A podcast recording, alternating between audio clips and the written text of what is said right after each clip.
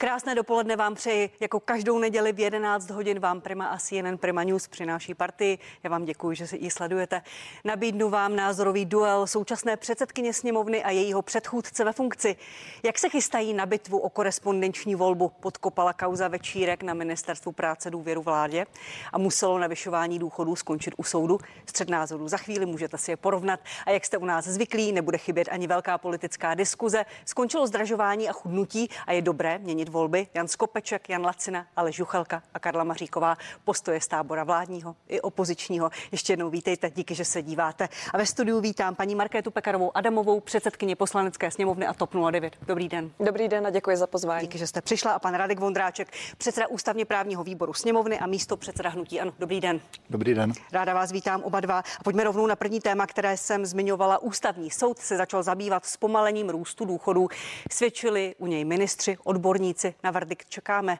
Mohla vláda takto zasáhnout? Odpověď bude důležitá z mnoha důvodů. Paní předsedkyně, já začnu u vás. Muselo takto politicky, společensky velice citlivé téma skončit u soudu.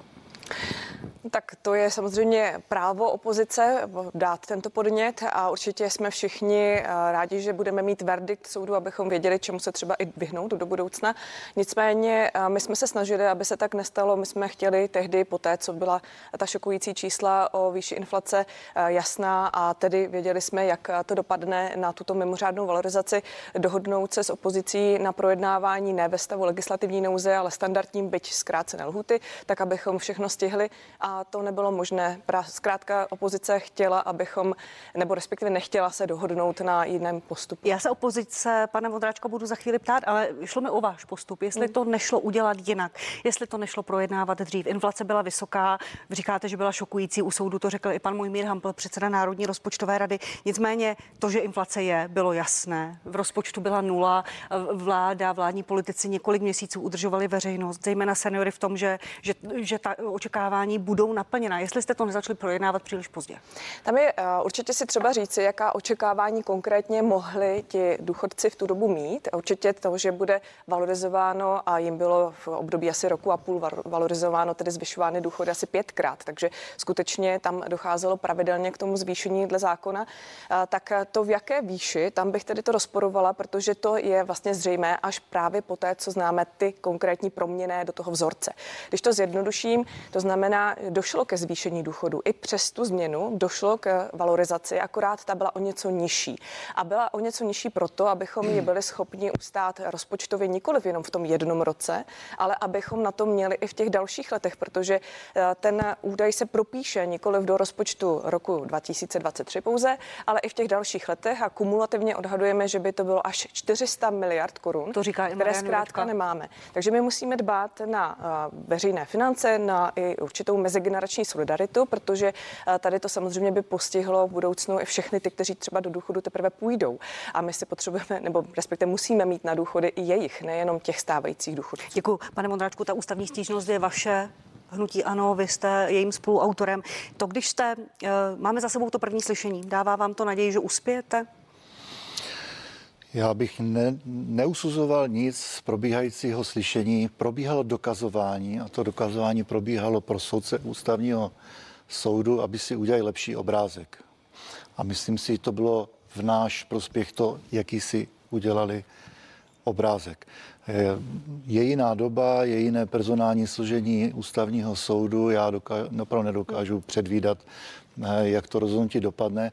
To, že máme velmi silné argumenty, a že to opravdu dává, má hlavu a patu a dává smysl. To potvrdí i experti a odborníci, kteří třeba nám nejsou vždy nakloněni. Takže to mě může naplňovat mírným optimismem. A to, co říkala paní předsedkyně sněmovny, že ta inflace byla šokující, že chtěli udržet veřejné finance. Nic z těch argumentů vám nedává smysl, protože někteří naopak právníci, odborníci vám vyčítají, že si z ústavního soudu teď děláte třetí komoru parlamentu a nerespektujete vůli vládnoucí většiny. Já když to zasadím do kontextu. Celý ten zákon vznikl dávno před námi, dokonce snad za éry vlády ODS. Byly stanovena nějaká pravidla, že když by narostla inflace, tak se to bude kompenzovat seniorům. Taková, takové bylo nastavení. Nikdo ještě v listopadu neříkal, že by se něco z pravidly, která platí už 15 let, mělo něco dělat. Že by byla investice, eh, pardon, inflace až tak šokující, s tím nemůžu souhlasit. Vy jste část mých argumentů řekla při tom dotazu. Na, v rozpočtu 2023 byla rizi nula a všichni a dokonce i před tím soudem to zaznělo, říkali, že se dalo očekávat při průměrné inteligenci, že skutečně inflace bude. A ve své, řekněme, naivitě to v podstatě prozradila i paní Nerudová. Byly z prezidentské volby, nechtěli jsme ohrozit výsledky voleb. To, to někde prohlásil v nějakém rozhovoru. Opravdu si myslím, že tam to není náhoda. To se mělo řešit od listopadu, to se mělo řešit v prosinci. My jsme nikdy neřekli, že bychom nebyli schopni nějaké diskuze na téma toho, eh, toho valorizačního schématu. A většina má právo vládnout, ale musí vládnout a respektovat pravidla. A tady nebyla respektovaná jak ta ve sněmovně při tom přijímání, tak pravidla týkající se retroaktivity právního předpisu. Děkuji, paní předsedkyně. Eh, zaznělo to tady od pana Mondráčka, slyšíme to od části opozice. Jakou roli v tom hrála prezidentská volba na konci toho loňského ledna? Protože eh, vaši kritici říkají, že pokud byste šáhli na valorizaci a veřejnosti jasně řekli, že bude menší, než bylo to očekávání, eh, část voličů by to mohlo odradit. Já mohu mluvit sama za sebe a já jsem určitě v takto neuvažovala o, v kontextu voleb, ale uvažovala jsem Promiňte, v kontextu to, že jste tak neuvažovala vy, je jedna to věc, zna... ale celá vládní koalice, byl, byl ten plán takový? Tak, ne, skutečně jsme chtěli, aby byly udržitelné veřejné finance. To také zaznělo u soudu od obou ministrů a e, oba dva také deklarovali, že e, prostě předpokládali, že bude ta výše inflace nižší, mnohem nižší. Myslím, že od pana ministra Jurečky zaznělo 6% a i tehdy by samozřejmě docházelo k valorizaci. Ostatně naše důchody současné, a to je potřeba také připomenout, jsou rekordně vysoké od za dobu moderní historie České republiky a to i v poměru nikoli v tom absolutním číslem, ale v poměru k čistým zdám, což je nejlepší ukazatel, kdy tvoří dneska 60% čisté mzdy. Za dobu vládnutí hnutí ano eh, se to pohybovalo o procenta, desítky procent, teda 10% níže. To znamená, já si pamatuju dokonce paní Maláčovou, jak eh, hřímala tehdy jako ministrině eh, sociální práce sociálních věcí, že i za Kalouska byly lepší důchody v poměru právě ke mzdám a právě za nás jsou teď zase tedy nejvyšší, takže důchodci o ty je postaráno. Ale co se týče eh, toho, abychom také měli na důchody budoucí a abychom tu situaci zvládli a nemělo to další celospolečenské dopady socioekonomické, tak eh, tuto škodu té jsme chtěli zamezit.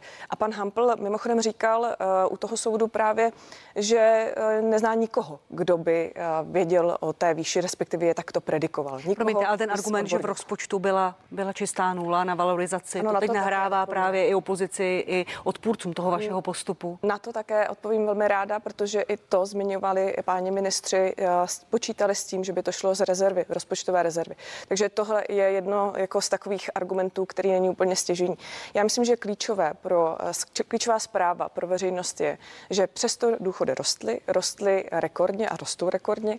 Co se týče ostatních generací, na ty také myslíme a navíc řešíme udržitelnost udržitelnost celého systému důchodovou reformu. Děkuji, pane, pane předsedo Vondráčku. Um, Uh, vy říkáte, že u soudu teď ve středu zazněly argumenty, které vám jasně dávají za pravdu. Pojďte vypíchnout jeden, protože uh, to slyšení není u konce, to jednání bude pokračovat a ten verdikt neznáme. Tak jsem to neřekl, ale rozhodně to dokazování. Že vám to dává velkou naději. Rozhodně jsem řekl, že je pro nás dobré, když si ti soudci udělají přímý obrázek.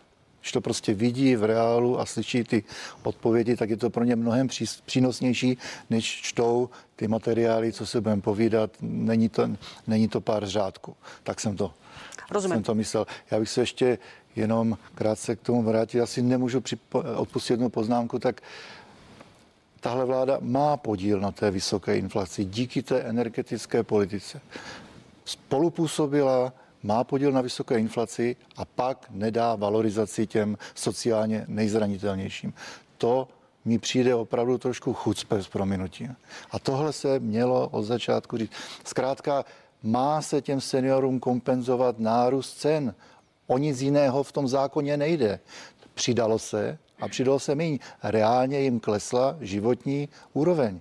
To jsou fakta, o tom se snad tady nemusíme bavit. Pojďte na to reagovat, paní předsedkyně. Je to velmi citlivá věc. Část seniorů a část společnosti velmi nelibě nesla, že jste mluvili o hospodářské škodě v souvislosti s, s důchodci. Pojďte prosím reagovat na pana Mondra. Ta souvislost je s tím kumulativním, tedy až 100 miliardovými dalšími náklady, které by to mělo pro rozpočet. A my to rozhodně nevyčítáme žádné skupině obyvatel. Já myslím, že většině lidí a důchodců určitě také záleží i na jejich dětech, jejich vnucích, takže jim záleží na tom, aby i těm budoucím generacím eh, důchodců se žilo dobře.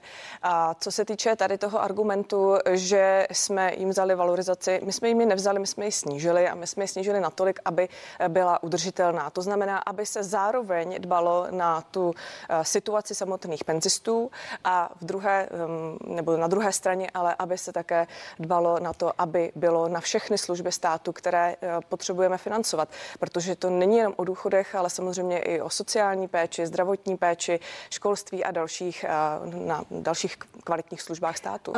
V průměru to bylo zhruba o tisícovku méně. Eh, ta valorizace diváci to viděli v porovnání v, tabulce před malou chvíli. Paní předsedkyně, je to věc soudu, je to věc právní, čekáme na ten verdikt. Nicméně, pokud by dal soud za pravdu opozičnímu hnutí, ano, jaký by byl ekonomický dopad? Mě jednak zajímá a jednak politický. Ekonomický. Pojďme to rozebrat. Eh, letos je to zhruba 20 miliard, by se muselo doplatit právníci to nevylučují. Já bych chtěla eh, poznamenat, že soud může rozhodnout opravdu, mm, nebo respektive soud může mít mnoho výroků, respektive ten výsledek může mít mnoho podob. Tak, tak jsem pravda. Ale to jeden, znamená, z, jeden z těch výkladů je, že by se nerada, musel doplatit, doplatit zhruba 20 miliard eh, za, tento, za loňský rok. Já si nemyslím, že to k tomu dospěje. Já jsem přesvědčená o tom, že jsme jednali eh, v zájmech, nebo respektive v souladu s těmi pravidly, že jsme neporušili pravidla a že jsme a nedělali bychom tak, pokud bychom se domnívali, že činíme cokoliv co může ústavní soud vyhodnotit jako špatný postup. Takže jsme eh, se zachovali zkrátka správně. Ale promiňte, čili vůbec nemá, promiňte, ne, já nerad skáču do řeči, ale čili nemáte vůbec žádný plán, kde by se ty peníze vzali v rozpočtu? Já nechci spekulovat, co by kdyby. Určitě s jakoukoliv situací si poradíme, jako vždycky jsme si poradili a poradíme si i v budoucnu. Ale eh, co se týče vlastně vůbec spekulování tady tomto směru, co by se mělo stát, až soud rozhodne, tak to považuji za součást takového nátlaku na soud, který bychom neměli činit nikdo, ani vláda, ani opozice. Děkuji. Eh, pane Mondráčku, eh, opoziční hnutí SPD už rovnou napsalo, že pokud by to dopadlo v neprospěch vládní koalice a soud by dal zapravdu vaší stížnosti, že budou volat po demisi vlády. Jaké budou vaše další kroky? Tak to asi nedokážu říct ze své pozice.